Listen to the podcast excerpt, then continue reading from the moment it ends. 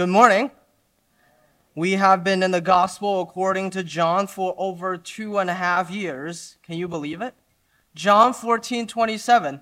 Peace I leave with you, my peace I give to you. Not as the world gives, do I give to you. Let not your heart be troubled, neither let them be afraid, says the Savior who has overcome the world. So shall our hearts be troubled when we hear uh, and dwell upon the words of Christ? Surely the word of God brings comfort and fortitude to our hearts and make the love of God sensible and bright to our souls. So may the life giving truth this morning give you hope and give Christ the honor and praise that he rightly deserves. So, with that said, let me pray for us and we'll dive into the text. Let's pray. O Lord our God, the God of comfort, we now plead with you that you will do great and marvelous things in this hour. I pray that you will make your presence sensible in the midst of this congregation, and I pray that you provide timely help and comfort to the saints in Christ. And I pray that you will do the supernatural work of enlightening the darkened minds and the dead uh, and resurrect the dead hearts of those who are apart from Christ, O oh Lord. Today we have come before you to hear your word preached. I pray that Christ will be set forth as an all sufficient Savior to every single soul present in the sanctuary, we pray. Amen. Today is July 2nd, 2023. We're at the exact half point of this year. This is the 183rd day of this year. We have 182 days behind us and 182 more days ahead of us. We are at the half point of this year. During a long distance race into the second half, where the last third of the race, even though this usually happens to me in the first 400 yards of the race, runners uh, sometimes hit the wall. Right? They, they have been running for so long, so far, that their bodies cannot access the, the fields in their body very easily, and so they begin to slow down. Uh, I, I heard it's an awful feeling. Have you reached that critical point in the race of living in 2023. How has this year been for you? The irresistible and the sovereign providential will of God has been unfolding slowly and steadily one day at a time. Has it been smooth sailing for you, or has it been hills of difficulty and valleys of the shadow of death? So I knew I was going to preach today, and I had a, written an entirely different sermon for today, and I finished it quite early. It was a rough sermon, leaning more toward the astonishing and convicting side. And the first sentence of that sermon was this was going to be a rough sermon. Then, then I attended our small group, and then I spoke to members of the church, some members of our church, and then I thought about what I know about some of you. And so I reached the conclusion if the purpose of the sermon is to glorify Christ, build his church, and give timely spiritual help for the saints in the way they live, then perhaps another sermon is needed. An astonishing, uh, uh, admonishing, and convicting sermon can come uh, on any other day, any day really. A comforting and encouraging sermon might be more appropriate at this juncture of the year. Proverbs 15:23, to make an apt answer is a joy to a man, and a word in season, how good it is. And so this sermon is about facing affliction and grief. There's never a wrong season of speaking about affliction because every season is a season of affliction and grief for some people in the church. There's never a shortage of ways to address grief because the Bible has no shortage. It is full of texts helping, comforting, and promising to believers great things in the midst of their grief. Let me tell you just a bit more, a few more things about the sermon before getting into the text. You need to know, first of all, that this sermon is not a topical sermon. In other words, I am not just talking about suffering uh, based on life experience or general scriptural wisdom. I am talking about suffering by looking at a particular text of the Bible. So there will be heavy exegesis and interpretation in this sermon. And you should know that is a good thing. This is not a weakness or a shortcoming or an inefficiency of the sermon, and that is not a hindrance to facing grief. Exegeting and interpreting the Bible is never irrelevant, but always helpful, even for people who are steep in grief. You should also know that this sermon is not an intellectual exercise. No sermons ought to be intellectual exercises. A sermon about dealing with grief has even less luxury of indulging the mere intellect and neglecting the real issue. We're considering real afflictions with real impact upon the souls of real people. We've got no time to waste on trivial rambling and abstract discourses on grief. The sermon is not meant to stimulate your intellect, but bring biblical hope and comfort to the struggling and suffering saints. You should also know that this sermon is not a counseling session, which means I cannot listen to you, but you have to listen to me for 50, some 50 minutes I hope I'll be interesting and helpful enough to make this one way communication less miserable and more desirable to your ears. It also means I cannot possibly address particularly every single situation present in this room, but I am addressing every single person and situation in this room altogether. Right, Martyn Lloyd-Jones said this about preaching. It is quite astonishing to find that in expounding the scriptures, you're able to deal with a variety of differing conditions all together in one service. That is what I mean by saying it saves the pastor a lot of time. If he had to see all these people one by one, his life would be impossible. But in one sermon, he can cover quite a number of problems at one and the same time. So remember, just because I didn't say your name or call out the specific trials you are going through. I will not do that to anyone today in this sermon. That does not mean I am not speaking to your situation. Quite the opposite. If you have known me and we have spoken at length or in passing about your distress or the distress of another brethren in Christ, then most likely I wrote this sermon with you specifically in mind. So feel free to read yourself into this sermon. You to know that this sermon is not necessarily going to make everything magically get better. If you have ever preached or taught any Bible study at home or at church, or if you have ever evangelized to anyone, you surely know how powerless our words are to change someone, far less a thorny situation that has been the source of endless, seemingly endless grief. So the sermon does not guarantee everything will be smooth sail once you get out of this church uh, you will never feel the bitter sting of sorrow anymore. But at the same time, you should also bear in mind we're not here to listen to me, are we? Though this sermon may not heal you, the word of God you hear today will. So expect God to do great things today. And finally, you need to know the sermon is designed to bring God's word to bear in your life. I want to take a text in the Bible and apply it to your life and your situation. I didn't say the words that, I'm, uh, that, that we're about to read, God did.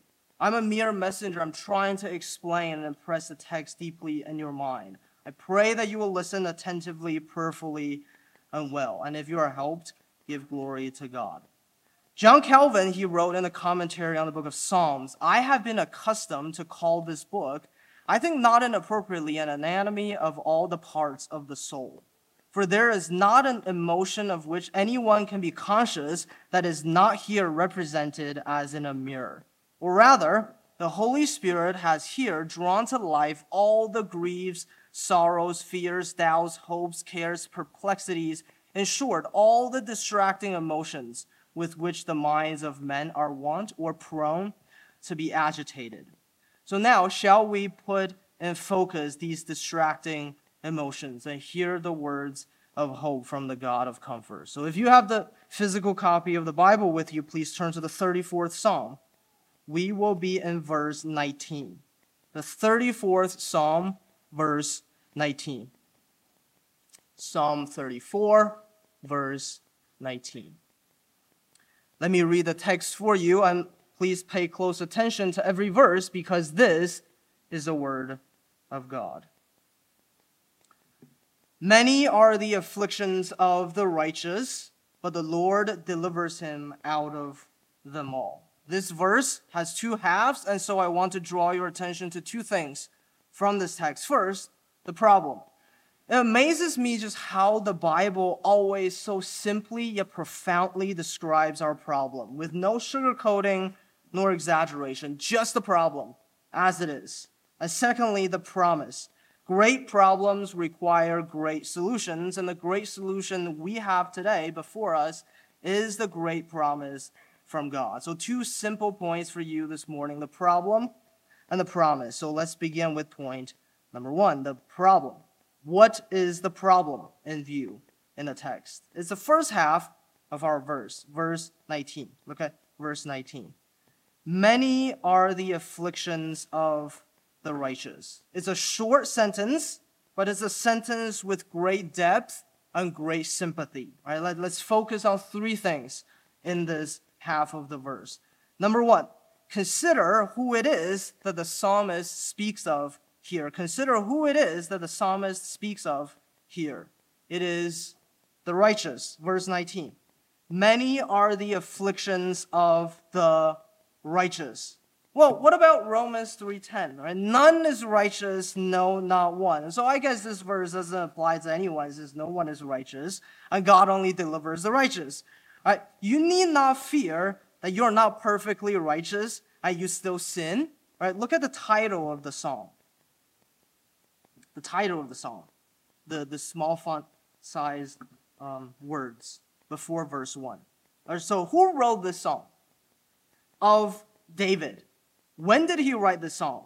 When he changed his behavior before Abimelech so that he drove him out and he went away. So, this is during a time when he was murderously pursued by Saul. And so when David wrote Psalm 19, many are the afflictions of the righteous, he's talking more than he's talking about more than just himself, but he is definitely not talking less uh, about less than himself. He is counting himself as a righteous man. In verse 19, it says, God delivers the righteous. And then look at verse 4. Who does God deliver? David wrote this about himself. I saw the Lord, and he answered me, and he delivered me from all my fears. Verse 15 uh, says, The eyes of the Lord are toward the righteous, and his ears toward their cry, right? The, the righteous. Now, look at verse 6. Who is God hearing or listening to? David again spoke about himself.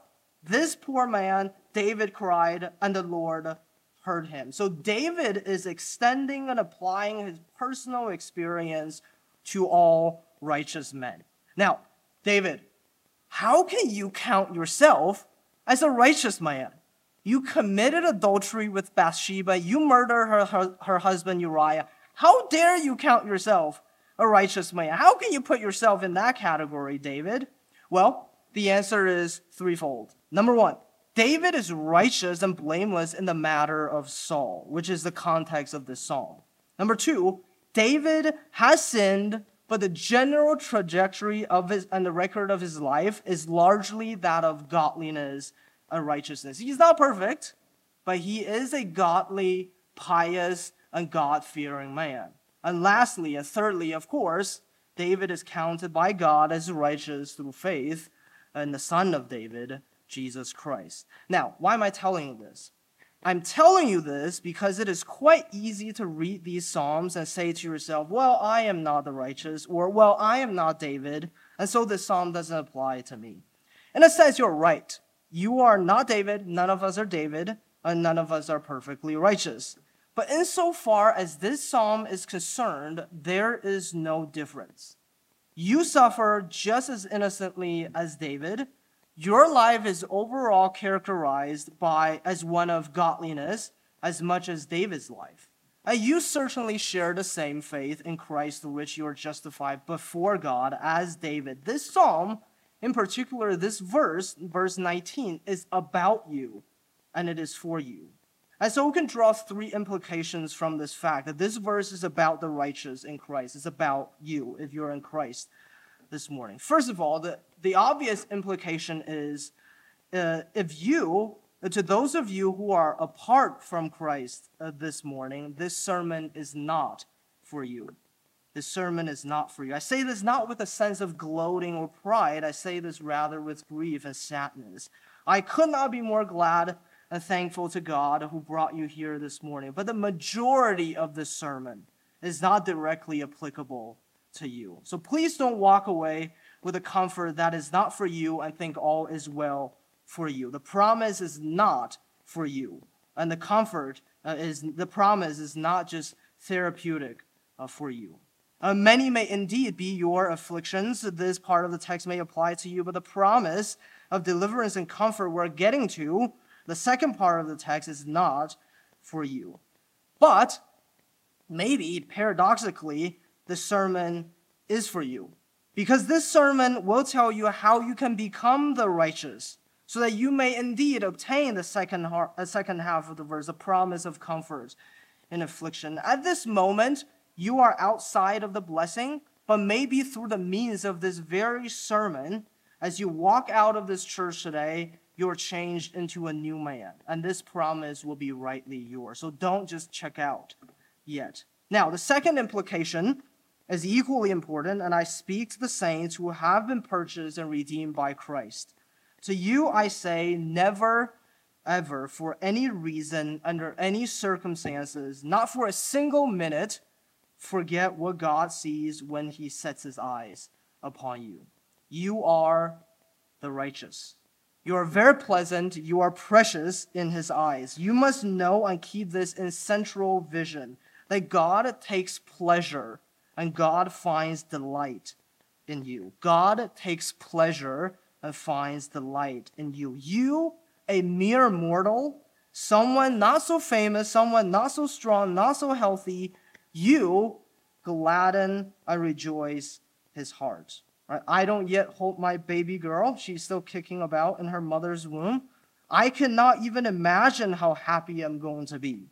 But that pleasure, that happiness of seeing your child falls infinitely short of God's gladness in seeing you. Psalm 33 5. He loves righteousness and justice. The earth is full of the steadfast love of the Lord. Zephaniah, uh, Zephaniah 3:17. The Lord your God is in your midst, a mighty one who will save. He will rejoice over you with gladness. He will quiet you by his love. He will exult over you with loud singing.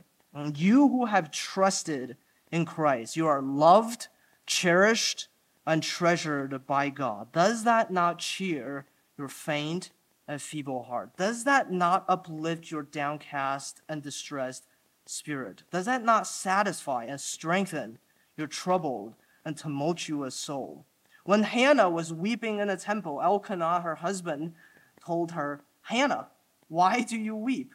And why do you not eat? And why is your heart sad? Am I not more to you than ten sons?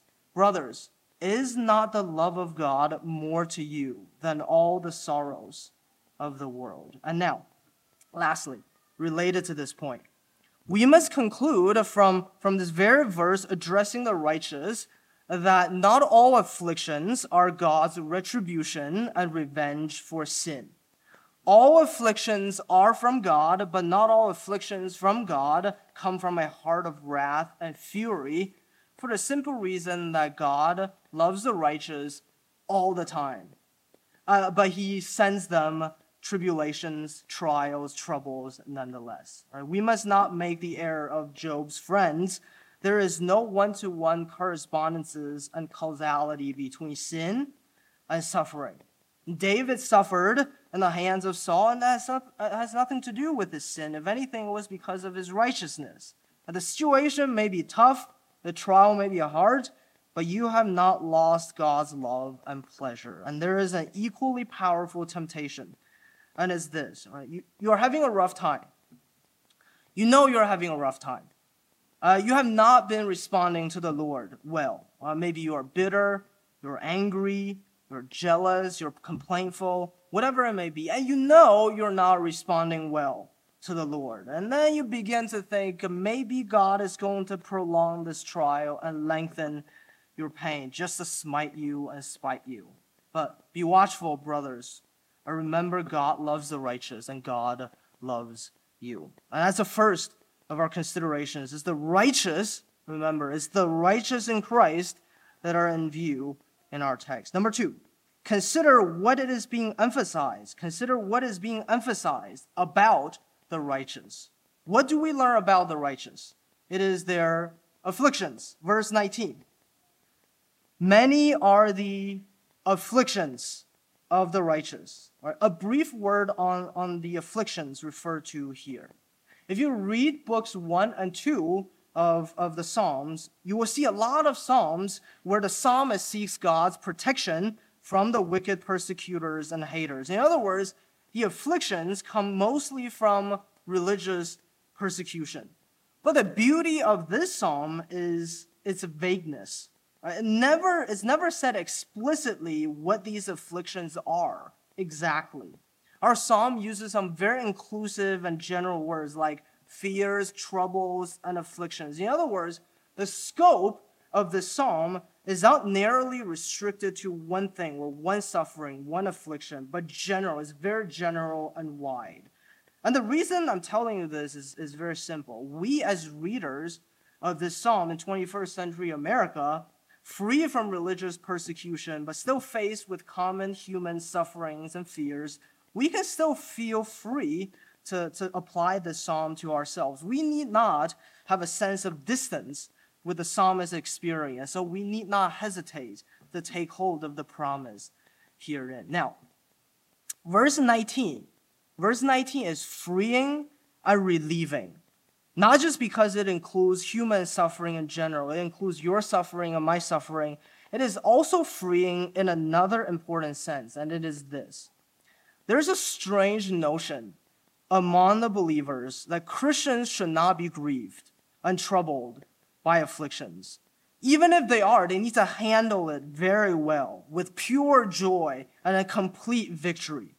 Uh, and when the sorrow does not go away, uh, when the grief deepens and decides to take up residence in the heart, then a sense of guilt and perplexity emerges. Right? If I'm a Christian, uh, why do I feel depressed? If God calls us to rejoice always, and then again I say rejoice, right, I must be doing something wrong. And as you can probably tell, guilt is not a good catalyst for the joy for which God prepares us. Right? You may sincerely believe uh, everything I'm saying uh, theoretically, right? But functionally, right, when grief strikes, you are still guilt-ridden and confused. Right? Verse 19: Many are the afflictions of the righteous. Being a Christian doesn't make you superhuman. Regeneration does not somehow make you make you immune to the distress and adversities of life. Conversion does not deprive you of the ordinary human experience. The righteous Job suffered and he wept. He said, My spirit is broken, my days are extinct. He'll be more dramatic than that. The righteous David suffered and he wept. I am weary with my moaning. Every night I flood my bed with tears. I drench my couch with my weeping. The righteous Jesus suffered and he cried, My God, my God, why have you forsaken me? So be not harsh to yourself, because verse 19 says, Many are the afflictions of the righteous. Being a Christian doesn't make you sorrow free, but here's the good news. Being a born again Christian puts you in a position, the only position, where you may truly rejoice and be glad where you have the resources and the ability to overcome affliction and face grief for God's glory and your own eternal good. If you are not a Christian, you cannot even begin to rejoice. But if you are a Christian, then you have all you need to rejoice, even if it may not seem like it. Verse 19 Many are the afflictions of the righteous. And that is the second of our consideration. The righteous Alongside with the unrighteous, they're both often afflicted. It is but the lot God has assigned to all men, the righteous and the unrighteous. Number three, consider what it is said about these afflictions of the, the righteous. Consider what it is said about these afflictions of the righteous. That is, the afflictions are many. Verse 19. Many are the afflictions of the righteous. What an unfortunate word. He could have said, The righteous have afflictions in this world. He could have said, Several are the afflictions of the righteous. He could have said, You will have your fair share of grief in this world. He just has to say, Many are the afflictions of the righteous. Job 14, 1. Man who is born of a woman is few of days and full of trouble. Ecclesiastes 2:23 For all his days are full of sorrow, and his work is a vexation. Even in the night the heart does not rest. This also is vanity. Many are the afflictions of the righteous. The afflictions of the righteous are many in variety. Just go through the Bible. Some lost their young children to death. See the widow in Luke 7. Some could not conceive a child. See Hannah. Some have disobedient children and caused endless grief. See Eli and Samuel. Some suffer poverty all their lives. See John the Baptist. Some had their great wealth stripped away from them. See Job. Some were persecuted and killed for their faith. See the apostles and the prophets. Some suffer chronic diseases. See Paul. Some were perfectly healthy, and their health suddenly broke down. See Job again.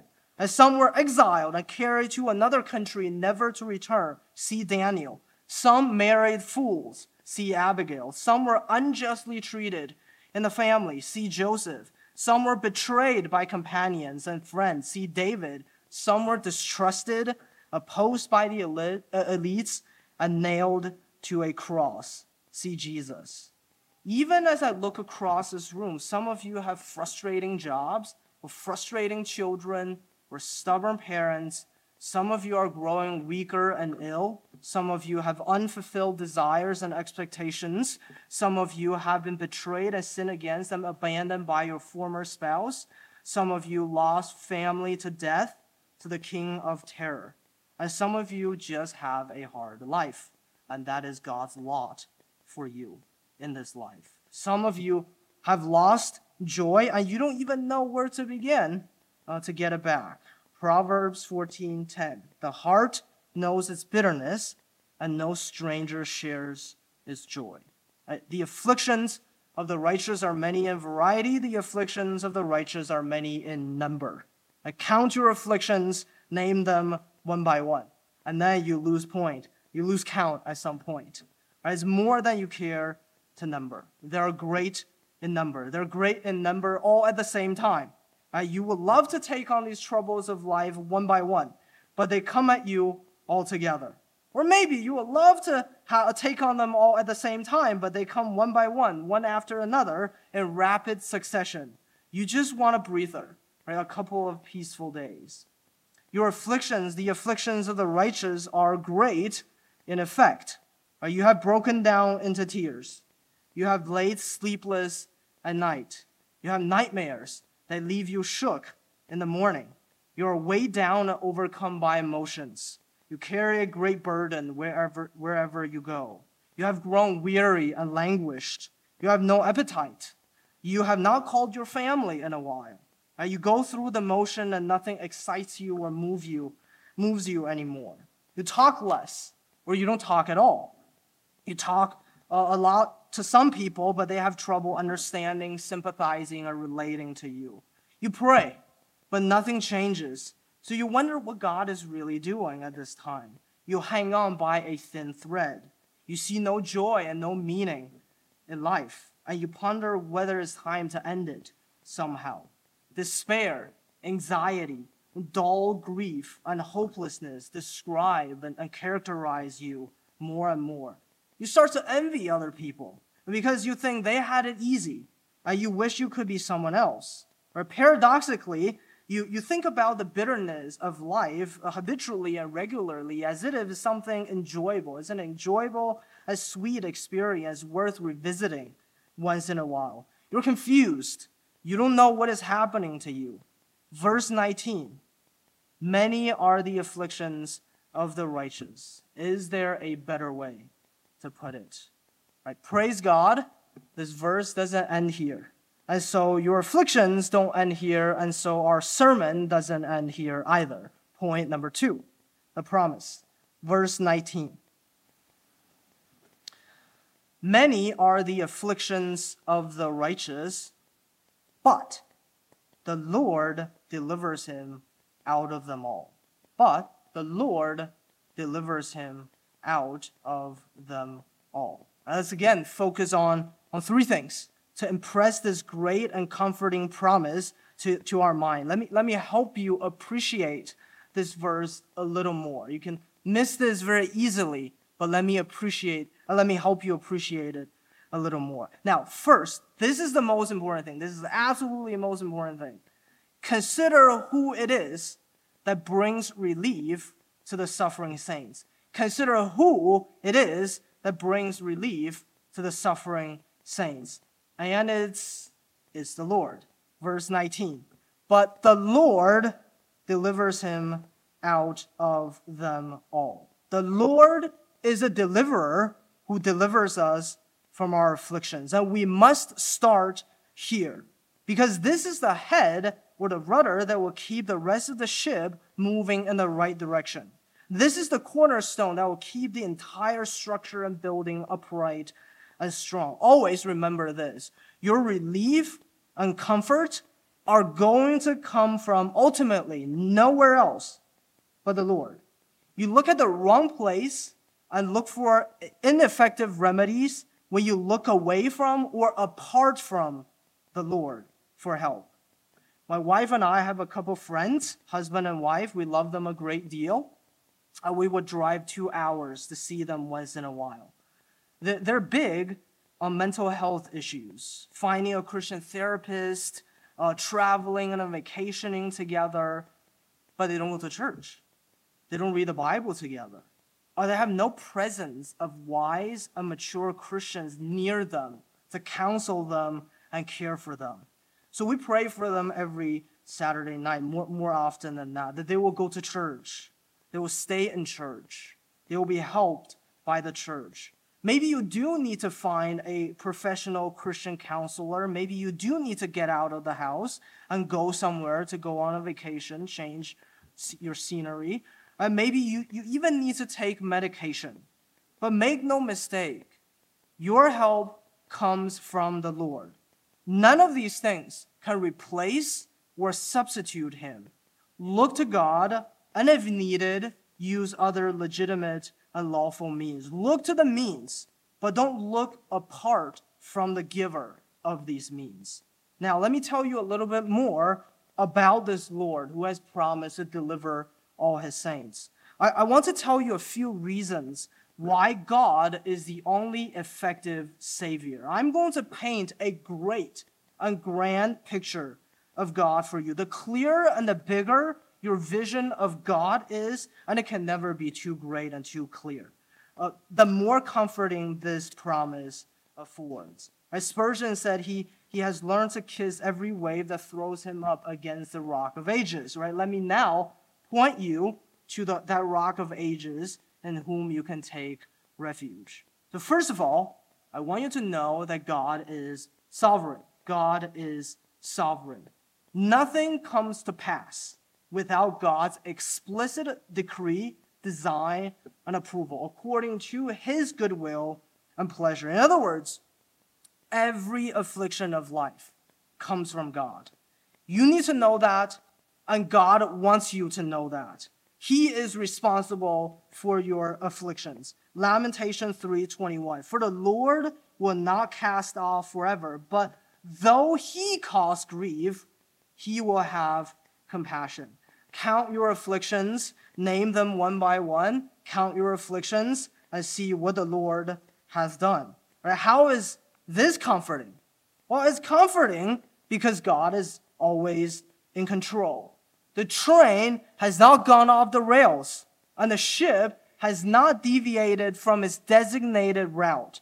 This trouble has come from the Lord, and so from the Lord alone, does the final and ultimate resolution come? And trust me, it does come. Secondly, you need to know that God is omnipotent. God is omnipotent. We like to scoff at a can do attitude, right? No need to scoff here. God can do.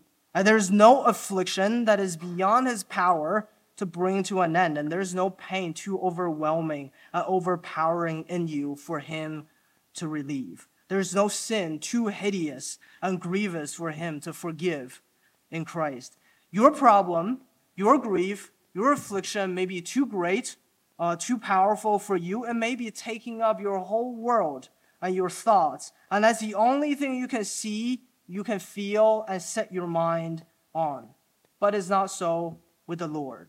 It does not take up all of his world. It, it's not only the it's not the only thing he can see or think or set his mind upon. At this very moment, while you're sitting here listening and pondering, he is upholding the universe by the word of his power. He is watching over the smallest sparrow, sustaining the most repulsive pigeons, and supplying the needs of the weakest worm of the earth. He is tenderly preserving your life and granting you all things good and needed at this very moment. You need to know how great and how powerful this God is, especially in a time of trouble and on a day of sorrow. Thirdly, you need to know that God is compassionate. God is compassionate.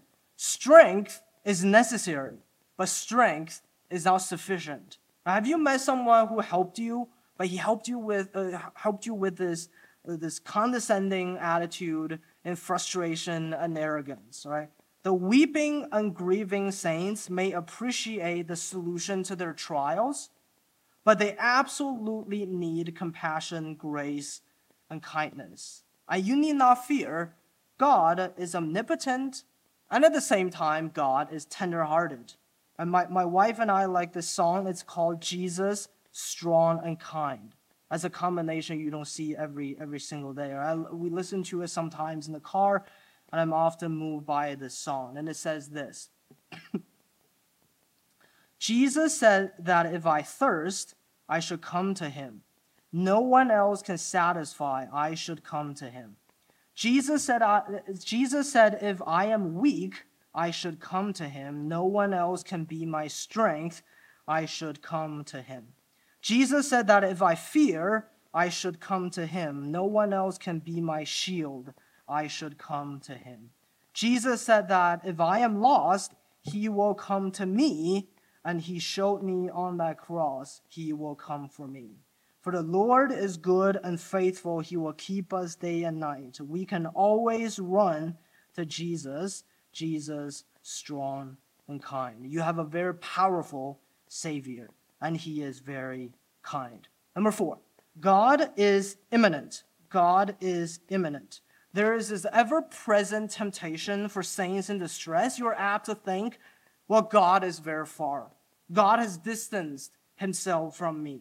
God has left me in this mess. That's not true. Look at the verse right before our text. Look at verse 18. Verse 18. The Lord is near to the brokenhearted and saves the crushed in spirit. Isaiah 43, verse 2 When you pass through the waters, I will be with you. Deuteronomy 31, 6 It is the Lord your God who goes with you, he will not leave you or forsake you. God is not distant in suffering as some believe him to be. The Bible even goes so far as to say it is as if he himself suffers in their suffering. Isaiah 63 9. In all their afflictions, he was afflicted. Maybe, maybe there's a passing cloud, but the sun is so bright, the sun is so there. The sun has not gone anywhere just because there are some gloomy clouds, right? You, you all believe that. And so your God is also ever near you. Fifthly and finally, God is faithful. God is faithful. God said he will deliver you from all your afflictions. All your afflictions. How shall we know that this, this is true? We know because he has already given us a token of love, a testimony of salvation, and a proof of his comfort for us. He saved us. And if you are apart from, from Christ this morning, I speak to you now as well because this is the only way for you to be righteous. This is the only way for you to inherit this great promise of comfort and pain and sorrow. This is the only way for this verse to be completely and perfectly applicable to you. God has saved sinners like you and me. We were all born in sin and brought forth in iniquities. We were entangled in transgressions and by nature children of wrath. We neither love the Lord our God with all our hearts and souls and strength, uh, nor do we love our neighbors as ourselves. We worship ourselves, we're obsessed with ourselves, uh, we, we, uh, we're consumed with our own selfish interests, we love ourselves above God and above everything else. The wages of sin, the wages of this sin is death. And the end of such a way of life is eternal destruction. But God, when we were afflicted with wrath and judgment in this life, God sent forth his Son, Jesus Christ, in the person of Christ. Uh, like us, Jesus was truly human, born of a virgin under God's law. But unlike us, the Son of God, Jesus, never sinned. He is righteous and he is perfect in and of himself. Not only is he righteous, he said he came not to be served, but to serve and give his life as a ransom for many. On the cross, he, he bore our iniquities, he owned up our sins, he stood in our place, and he substituted for us. God's wrath was unleashed upon him on our behalf. Our sins and our death, uh, they were given to him. His righteousness and his life were given to us. And on the third day after his death and burial, Jesus rose triumphantly from the grave because death cannot take hold of him, a righteous man and an innocent sufferer. And he proclaimed forgiveness of sin everywhere, so that if anyone, young or old, male or female, Jews or Gentiles, slave or free, great sinners or little sinners, if anyone should repent of their sins and trust in him, his finished work, he will be saved. This is his token of love for you. He who delivered you from sin and hell, he will still deliver you from all your troubles in life. He delivered you from the biggest, the grandest possible trouble, will he not also deliver you from the earthly sorrows and pain? And so consider then where your help must come from. It comes from the Lord, the sovereign, the omnipotent, the compassionate, the immanent, and the faithful God. He is a very sufficient Savior for you. Number two, consider what it is that the Lord will do for you. Consider what it is that the Lord will do for you. That is, God will deliver you. Verse 19. But the Lord delivers him out of them all. You need to have the sure expectation that God will deliver you in the hardest of days and the darkest of nights. This is not wishful thinking or daydreaming at all. That is called faith in this promise. I didn't say these words. You didn't come up with these words. God said these words. That, if you trust in that, that is called faith.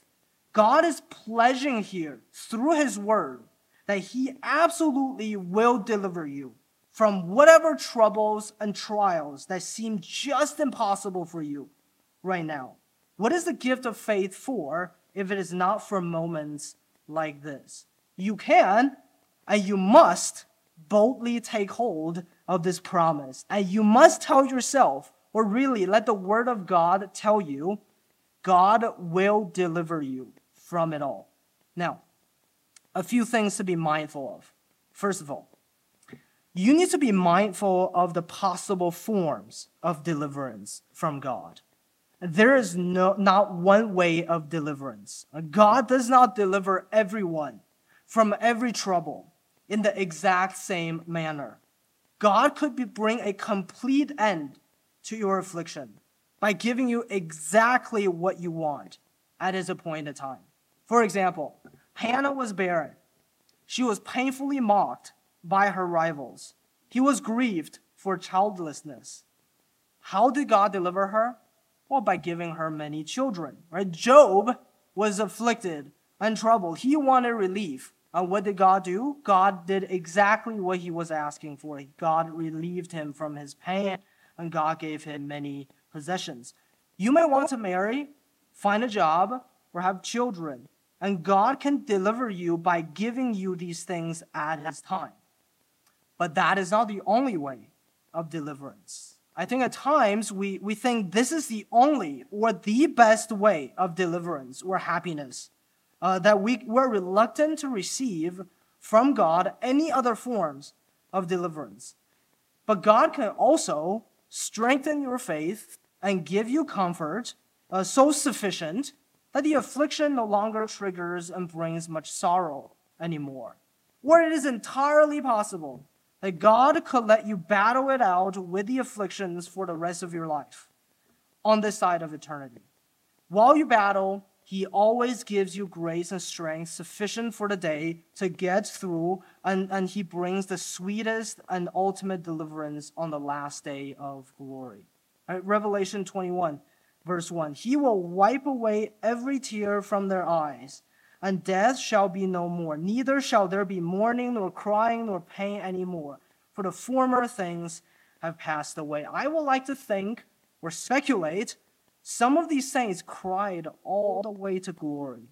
And when the divine hand touched them, grief becomes foreign, sorrow becomes distant, pain is bygone. They weep no more. And that's how the Bible ends, and that's how eternal glory begins for you. So be mindful of the forms of God's deliverance. Be mindful of what God's deliverance may look like for you. And secondly, you should be mindful also of the timing of God's deliverance. We have an instant gratification problem. Understandably, we want the time of deliverance to be as close to the time when afflictions began. Right? Of course, afflictions are painful. It is not wrong to hope for relief to come as soon as possible. It is not sinful. It is not evil. However, as all saints can possibly testify, God's agenda is often an entirely different one than ours. Right? Deliverance and comfort will come, but they're not Amazon packages, and they may not come today.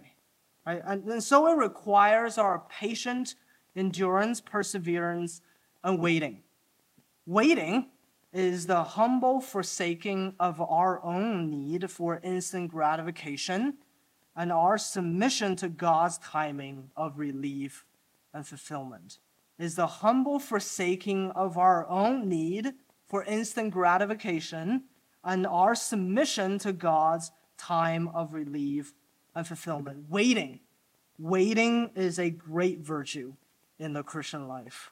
Waiting is often necessary uh, is a necessary pathway to comfort and joy. Waiting is the best lesson in the department of sanctification in the school of Christ.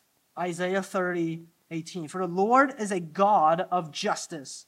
Blessed are all those who wait for him.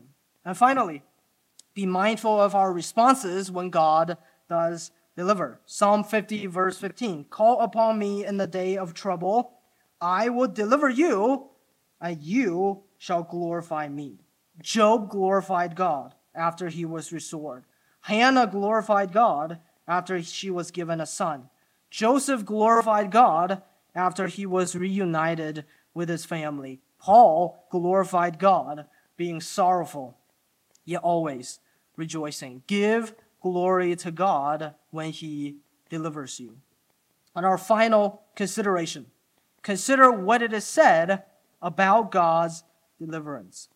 Consider what it is said about God's deliverance. That is, God delivers us from all our troubles. Verse 19.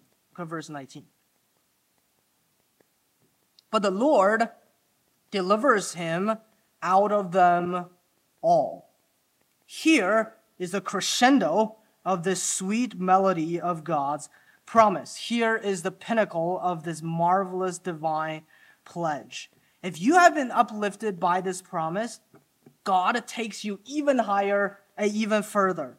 It is as if it did not just please him to just say, but the Lord delivers them.